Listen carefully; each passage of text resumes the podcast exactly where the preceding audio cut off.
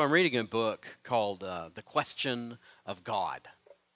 It's comparing the beliefs of C.S. Lewis and Sigmund Freud. Some of you are thinking, oh no, JD is referencing Sigmund Freud and C.S. Lewis right at the top of this sermon. Where is this going to go? Well, interestingly, Sigmund Freud and C.S. Lewis grew up in very similar circumstances. Both grew up with Christian influences in their lives from members of the family. Both had challenging relationships with their fathers. Uh, both suddenly lost important people to them as children. Both became atheists early in life. Both were greatly impacted by the world wars. Freud observed about life that it is very difficult to be happy. On the other hand, he saw that it's much easier to experience unhappiness in life. He actually stated, We are threatened with suffering from three directions from our own body, which is doomed to decay and dissolution, and which cannot even uh, do without pain and anxiety as warning signals. Uh, we, secondly, um, we are, the, the direction we are threatened with suffering is from the external world, which may rage against us with overwhelming and merciless forces of destruction. And thirdly, from our relations with other people, the suffering which is perhaps more painful to us than any other. End quote. Sigmund Freud, if, if you're, you're probably aware, is, is the father of modern day, modern day uh, psychoanalysts, um, psychology. It's no wonder he was uh, only happy in himself when he discovered uh, cocaine as a treatment for his own melancholy. He was cut from the same cloth as another German philosopher that I won't uh, attempt his name here, but stated, Man is never happy but spends his whole life striving after something he thinks will make him so.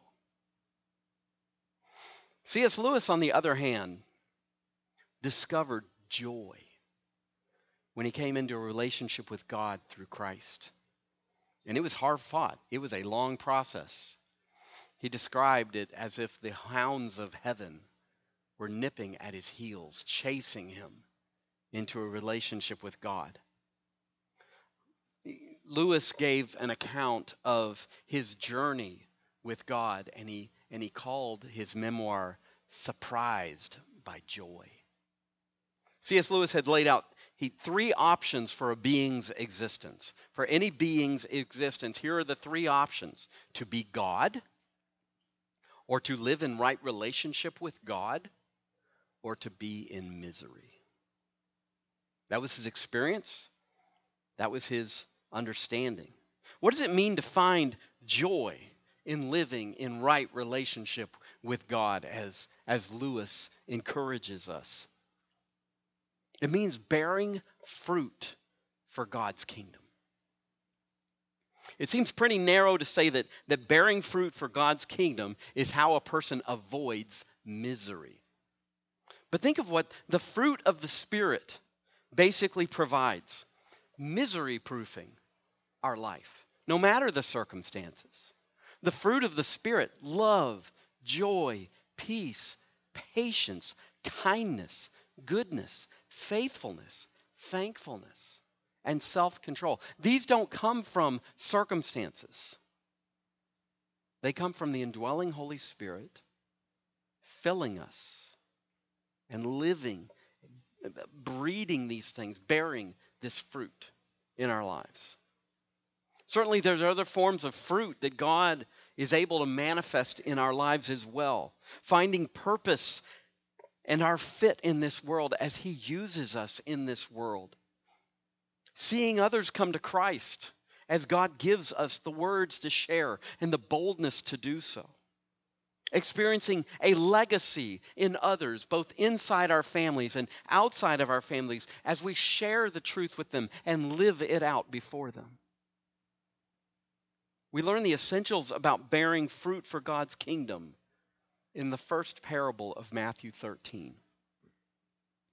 we read that this, on the same day Jesus went out of the house and sat beside the sea. Now, now just to remind you, at the end of chapter 12, Jesus is in a house teaching, and the house is full of people, and Jesus' mother and brothers show up outside of the house, and the people let him know, Your mother and your brothers are here. And Jesus wants to make a point of how someone can become his followers so close in a relationship with him that they would spiritually be considered his mother and his brothers. He says, Whoever does the will of my Father in heaven is my mother and sister, my brother and sister and mother.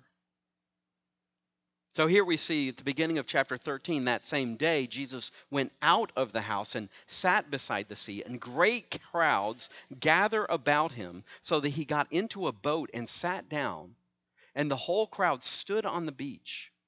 And he told them many things in parables. And, and he begins that with saying, A sower went out to sow. Uh, understand, many of you have maybe experienced this, been out fishing, that, that you, you hear someone speaking and, and you look out across the lake and somebody's a couple hundred yards away and, and you can hear them pretty clearly because their voice is just resonating off the surface of the water. This is the same sort of situation of the reason why Jesus gets into a boat, uh, separate himself a little bit from the crowds and speaks to them from the calm water of the Sea of Galilee.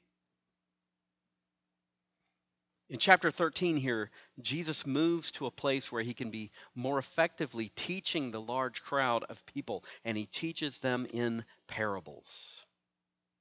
And we read in verse 4, speaking of this sower that Jesus starts to talk about. As he sowed, some seeds fell along the path. This is describing a situation of, of casting seed, of how, how in that day they might, you know, they didn't have planting machines and things like that. For certain um, gr- crops or ground cover, they would simply go out and, and, and grab handfuls of the seed and spread it by hand across the ground. And he goes on to say, Some seeds fell along the path and the birds came and devoured them. Other seeds fell on rocky ground where they did not have much soil, and immediately they sprung up, sprang up, speaking of the, the plants, since they had no depth of soil, but when the sun rose, they were scorched. And since they had no root, they withered away. Other seeds fell among thorns, and the thorns grew up and choked them. Other seeds fell on good soil and produced grain, some a hundredfold, some sixty, some thirty. He who has ears, let him hear. This is an everyday situation that Jesus is describing. A farmer or, a worker in a field spreading seed in a field. This is a parable, as we talked about. Jesus is kind of like giving an illustration right from the top, right from the beginning. But as we talked about last week, for most of the people that are hearing Jesus teach this, this is all they are going to get because they do not choose to follow up with him. They do not choose to follow along with Jesus as their rabbi and listening to his explanation. And, and we'll re, uh, just we're taking these verses as a whole. Last week we kind of jumped into the middle of this section, so these next verses are going to be familiar with you for you. Then the disciples came and said to him, "Why do you speak to them in parables?" And he said to them, "To you it has been given to know the secrets of the kingdom of heaven, but to them it has not been given." For to those who have, for the, to the one who has, more will be given, and him, and he will have an abundance. But from the one who has not, even what he has will be taken away. If you want to know what that means, you got to listen to last week's sermon. But we'll keep going here. This is why I speak to them in parables, because seeing they do not see, and hearing they do not hear nor do they understand. And if you recall, he goes on to quote from Isaiah 6, but he summarizes this section in in verse 16 and 17. But blessed are your eyes, for they see, and your ears, for they hear. For truly I say to you, many prophets and righteous people long to see what you see, and did not see it, and to hear what you hear, and did not hear it. We see an interesting intertwining of, of the sovereignty of God in Jesus' ministry and the decisions of man to continue listening.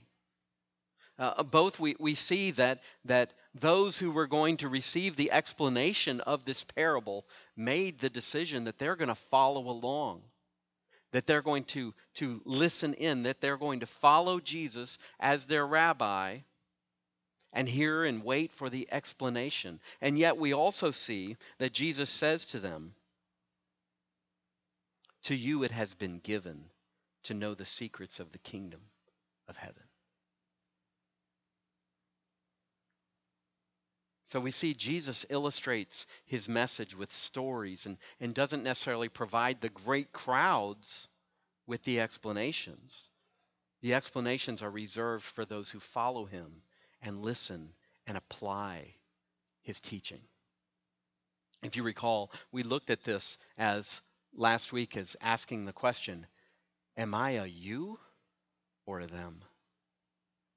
Am I one who is following after Jesus that he would look at and say, To you, or yes, to you it has been given to understand these things, but to them that aren't following along, it hasn't been given. Following Jesus means to walk with him by God's grace in his righteousness, listening to him as your rabbi. So, verses 18 through 23 here we see Jesus turns to those who are following him and explains to them what he means. So he says, Hear then the parable of the sower, meaning, hear the explanation. When anyone hears the word of the kingdom and does not understand it, the evil one comes and snatches away what has been sown in his heart. This is what was sown along the path. As for what was sown on rocky ground, this is the one who hears the word and immediately receives it with joy. Yet he has no root in himself, but endures for a while. And when tribulation or persecution arises on account of the word, immediately he falls away. As for what was sown among thorns, this is the one who hears the word, but the cares of the world and the deceitfulness of riches choke the word, and it proves unfruitful. As for what was sown on good soil, this is the one who hears the word and understands it. He indeed bears fruit and yields, in one case a hundredfold, in another sixty, in another thirty. Now, I'll just say it is dangerous to look at a parable and try to make a spiritual meaning out of every aspect of it. Okay? For instance, to say, well, here it must, the sower must be this. And, you know, the, the, um, the thorns, uh, well, we're actually told what the thorns are. But, but here we have in this uh, specific parable, Jesus gives us lots of opportunities to understand what these things are because he gives us definitions. The seed, we're told here in Matthew, is the word of the kingdom, the word of God, the word of the gospel. And the soil is the heart of the hearer. The fruit is life changing, a life changing, fruitful response in this parable, there certainly is the scenario of a person that does not know Christ as their Savior. And I would say that is probably the predominant scenario here, explaining why is it that some people could hear the very words of Jesus and walk away saying, I don't get it. Ho hum. I, I got I got something to go do. And remain unchanged, remain unsaved. But certainly there are the oppor- there is the opportunity for believers, those who have trusted Christ as our Savior, to be able to see ourselves in these parable, this parable teaching as well. The goal of God's word, the gospel, given to the unbeliever is the the goal is the fruit of salvation. The goal of God's word, the gospel given to the believer who's indwelled by the Holy Spirit. The goal of that is the fruit of spiritual growth. The first major idea that I think God is hammering home to us here is that He wants us to recognize the problem is with our hearts recognize the problem is with our hearts. Let me, let me ask you some, some inventory questions here. How do you approach something from God's Word that takes more explanation in order to understand it? That just leaves you curious, that just leaves you a little befuddled, that seems vague to you. How do you deal with a question that God takes a long time to answer? When God points something out to you that He wants you to understand or that needs to change in your life, how long are you able to keep that in the front of your mind? Is it just a fleeting thought? Or do you find yourself making excuses for, for how there's no need to get radical about this? Whatever excuses we might be tempted to make, for why we can't seem to get anything out of God's word or, or why we can't seem to keep with something we resolve to allow God to change or the multiple reasons why we can't seem to focus on the health of our souls. We are told by Jesus here the problem is not with God's truth, the problem is with our hearts. It's the same seed that gets spread on our, all four soils the fruitfulness of what God's word is able to do is based on the condition of the soil or the condition of the heart. The first heart condition that keeps a person from getting close to God is this the hardened, non responding heart. What Jesus ex- tells in verse 4, he explains in verse 19, when it, and he gives the, the explanation from what is going on in the spirit world. When anyone hears the word of the kingdom and does not understand it, the evil one comes and snatches away what has been sown in his heart.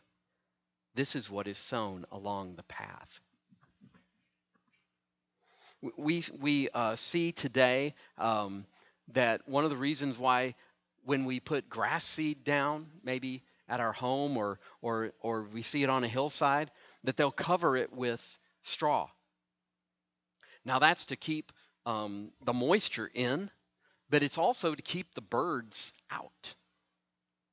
And so this, this happens in our day as well, even with, with good soil. But it, it was not uncommon in that day for, for a field a farmer's field rather than than people uh, walking around it that a path uh, enough people would have walked maybe diagonally across it that a path would have formed uh, in that. And even after the seed was sown that path was going to be there. It wasn't going to get overgrown with anything. Why is that? Because it was hard packed. It's where people had been walking. And, and a sower going out in the field and sowing it's not like he was like that, that seed would still get cast along that path as well. But that seed was not going to penetrate that ground. The spiritual scenario that's being described is one where a person has heard the truth, but the heart is hard, dull, callous. They don't care about the truth that they hear. They can't care about the truth that they hear. They may think that they're being discerning or exercising critical thinking, but they're actually missing out on understanding it. We're told the devil is more than eager to steal away any truth from making its impact on a person's heart.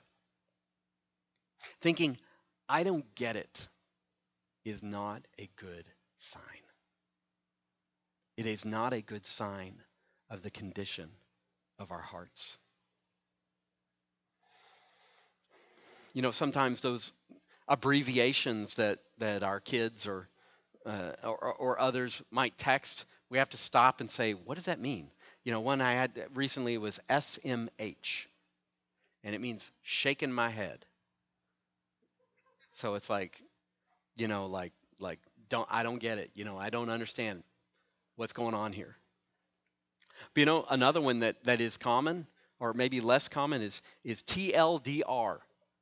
Too long didn't read.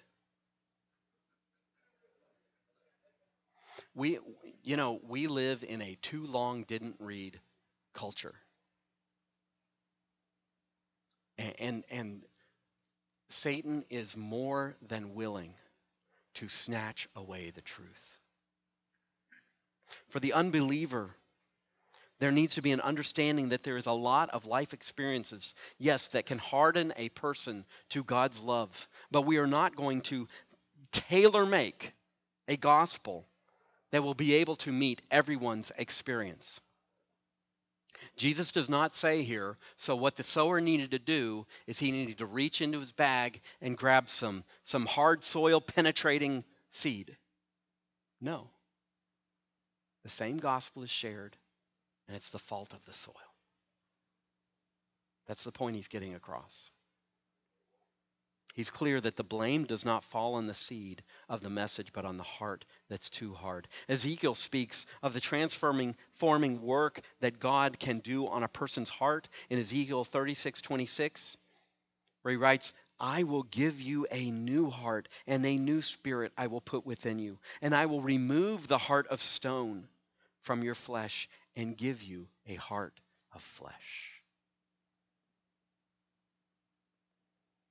For the unbeliever, pray that God would take their heart of stone and give them a heart of flesh. For us as believers, there are times where we need God to take our heart of stone and give us a heart of flesh. The second heart condition that's a problem for getting close to God is the shallow, momentarily responding heart. Didn't really know how to say that better, but there it is. Jesus describes this situation of, and this was common and still is common in in um, the area around Israel. You might find bedrock right there at almost the surface of the ground, and there might just be like half an inch to an inch of topsoil on top of it. It's a very rocky area. And Jesus explains in verse 20 As for what was sown on the rocky ground, this is the one who hears the word and immediately receives it with joy. Yet, it ha- yet he has no root in himself, but endures for a while, and when tribulation or persecution arises on account of the word, immediately he falls away. The problem is with the soil, it cannot receive the seed's roots. The problem is not the sun that scorches the plant. The problem is the fact that the seed is not able to take root due to the condition of the soil. And in the same way, a person who receives God's word enthusiastically at first can't blame the normal trials and persecutions that come before they're falling away. The seed is intended to create a plant that bears fruit. That's what the gospel is intended to do. God's truth is intended to be received and bear fruit in a relationship with Him. The Bible Knowledge Commentary says the fact that they believe for a while but then fall away, it means that they only accept the facts of the word mentally and then reject it when the going gets rough. It does not mean they lose their salvation, for they had none to lose. I also like what it writes. It says, Sun is good for plants if they have roots. Persecution can deepen the roots of a true Christian, but it only exposes the shallowness of a false Christian. In John Bunyan's Pilgrim Progress, there's a character named Pliable.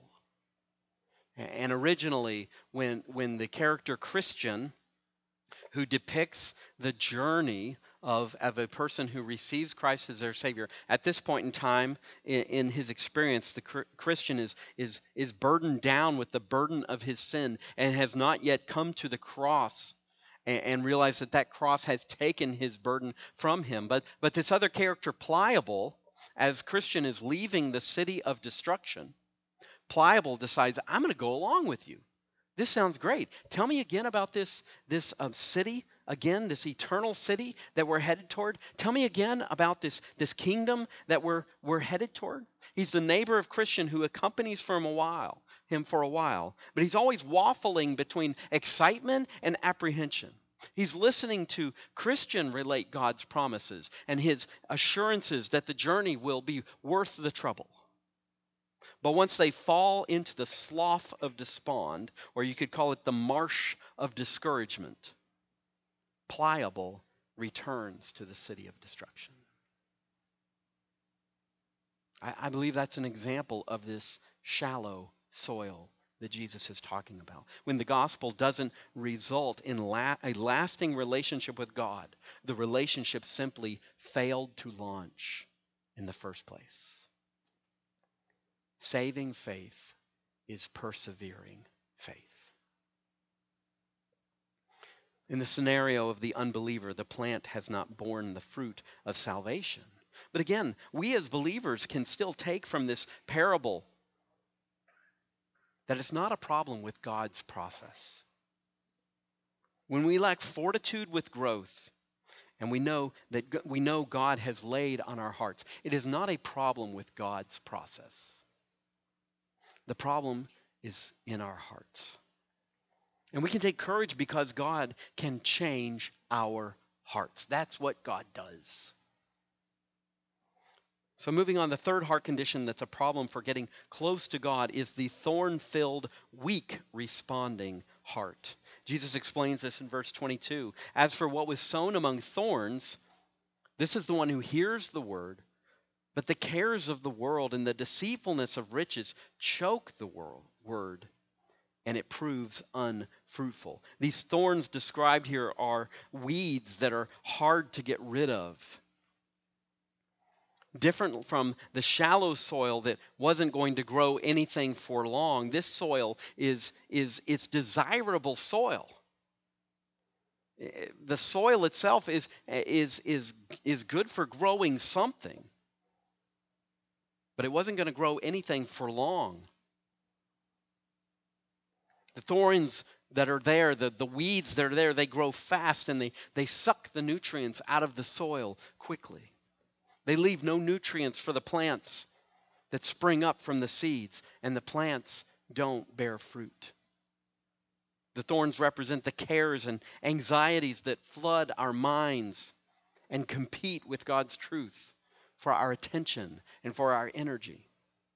They also represent the deceitful seduction of wealth that you can control your world.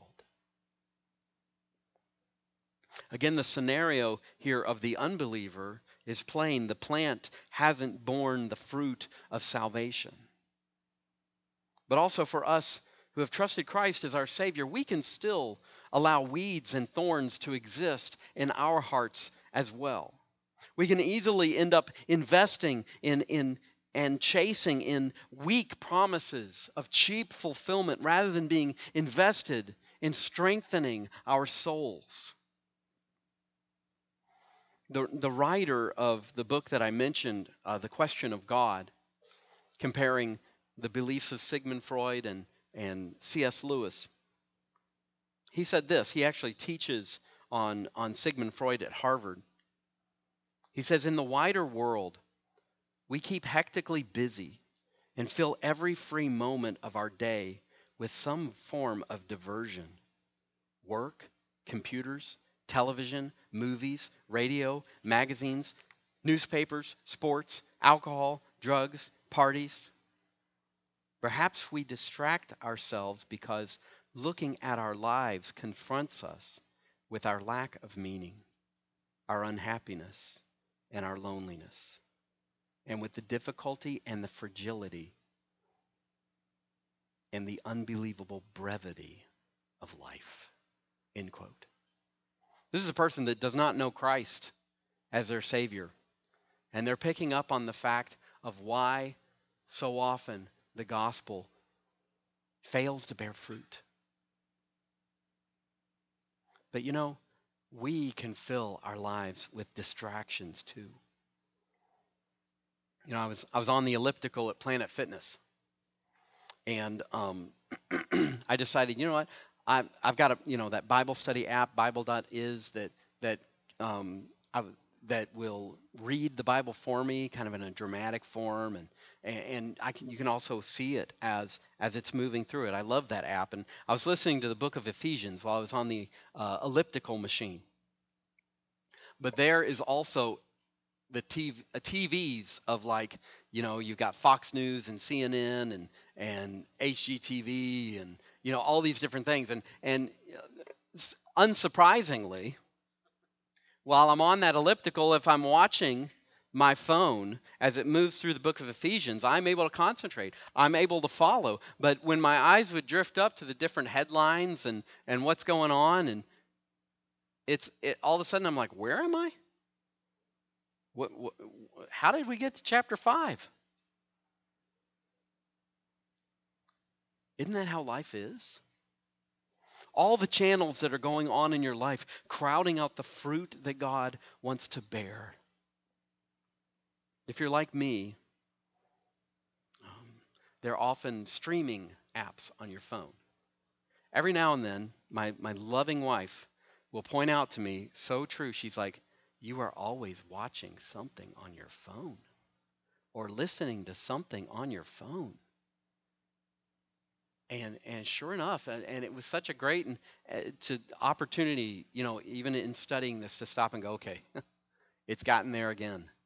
Delete delete delete. How do i get these back on my phone? And you know i mean i'm off to doing something what i think is mindless you know cleaning the kitchen or something. And i'm like okay uh, oh i deleted um Yep, okay. I'm just going to let my life be quiet. You know what that is, guys? That's fasting. I remember one time talking to Kelly about, you know, we got into that age where it's like, how did you sleep last night? That's the first question we ask in the morning. And I just happened to say, you know, because I was warm, because we got like this pile of covers on us.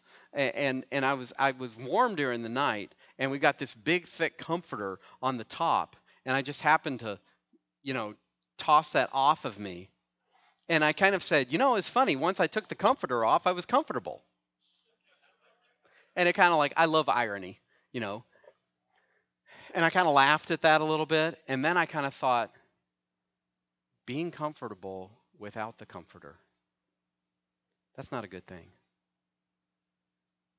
Because the Holy Spirit is to be our comforter. But how what do you reach for for your comfort instead? Those things that we try to make us comfortable without the comforter. Those are the things that every now and then we got to stop and say, Lord, I'm just going to take this out of my life for a while so I can listen to you so I can go to you for comfort. That's called fasting. And it can take a lot of different forms. And they can be the weeds, they can be the thorns in our life. And God's truth just can't bear fruit. You know, parents, we have an important job of trying to help our kids limit the weeds and thorns in their life.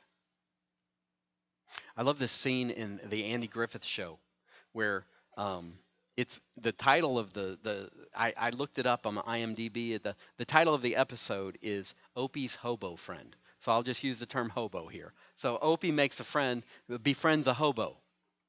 You know, a guy that's just kind of living off the land, um, hopping on trains from one place to another. And Opie's deciding this is a great way to live. Pa, why can't I live that way? And so Andy has this, this conversation with Opie's friend.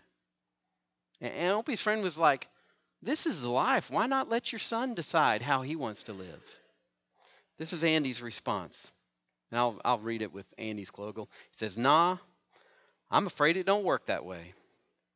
You can't let a youngin decide for himself. He'll grab at that first flashy thing with shiny ribbons on it, When he finds out there's a hook on it, then it's too late. The wrong ideas come packaged with so much glitter, it's hard to convince him that other things might be better in the long run. And all a parent can do is say, wait, trust me, and try to keep temptation away. Parents, we have a major job prayerfully to try to help keep the weeds and the thorns down in our kids' lives. Grandparents, we can try to do the same thing. Prayerfully, ask God, Lord, how can I help my grandkids clear out some of the weeds and the thorns so they can hear and respond and allow your truth to bear fruit? Recognize the problem is with your heart. Take your heart to God, whether it be hard or shallow or a crowded heart. Take it to God and watch how He can change it. You know, I, I think I've shared with you before Adrian Rogers, uh, a great preacher that has, has since passed on. He was asking a Romanian pastor, What would you say is the difference between American Christianity and Romanian Christianity? And the pastor was basically like, I don't think you want to hear what we think of American Christianity. He said, but I'll, I'll, I'll summarize it for you in this way. He said, when Americans talk about growing in their relationship with God, they talk in terms of commitment. They talk in terms of something that you need to do. Says, when we talk in terms of growing in our relationship with God and what is needed, we talk in terms of surrender. Surrender.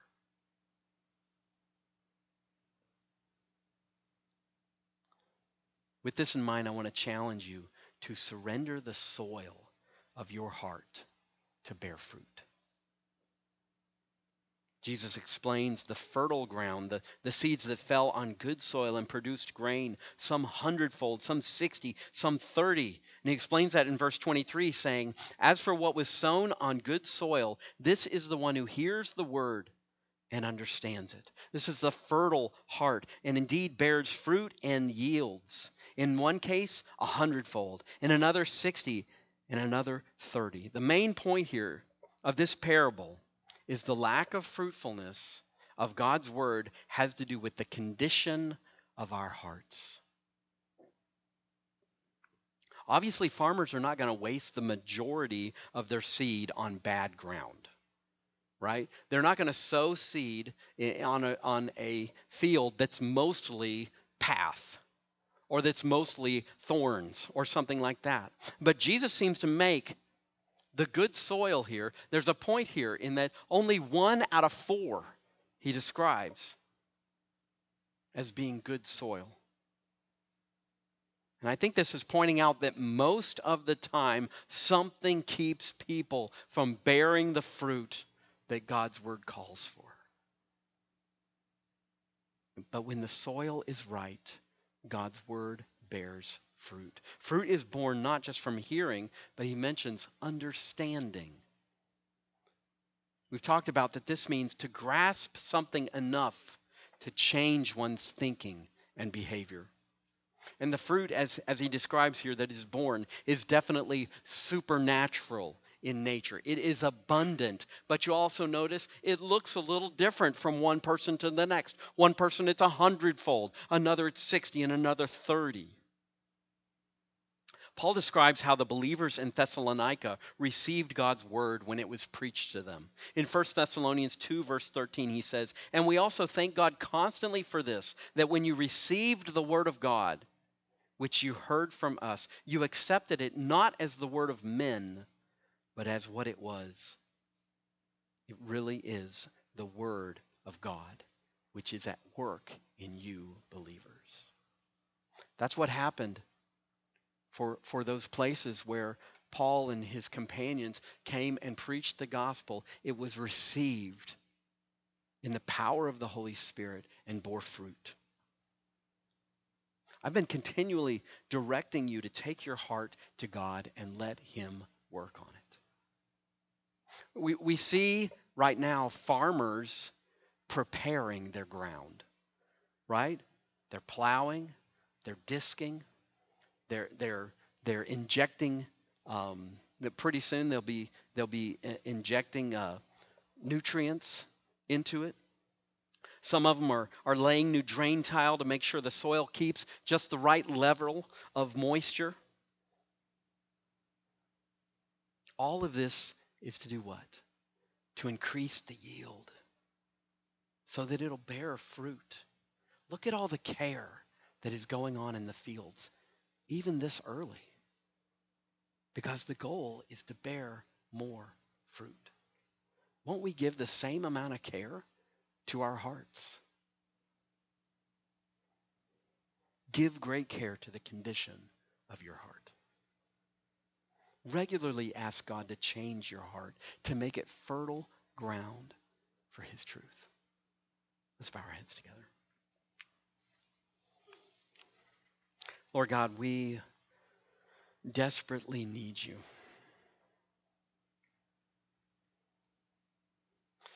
You certainly have given us grace upon grace by allowing us to come into a relationship with you through Jesus Christ.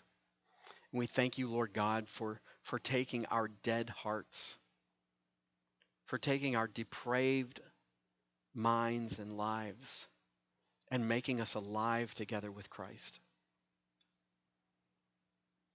And Lord, a relationship with you is not just a fringe benefit after that. We need it. We need you to continue to bring our hearts to life. We need you to continue to speak into our lives and show us those things that we once again have allowed ourselves to, to depend on. Once again, we've, we've gone to for comfort.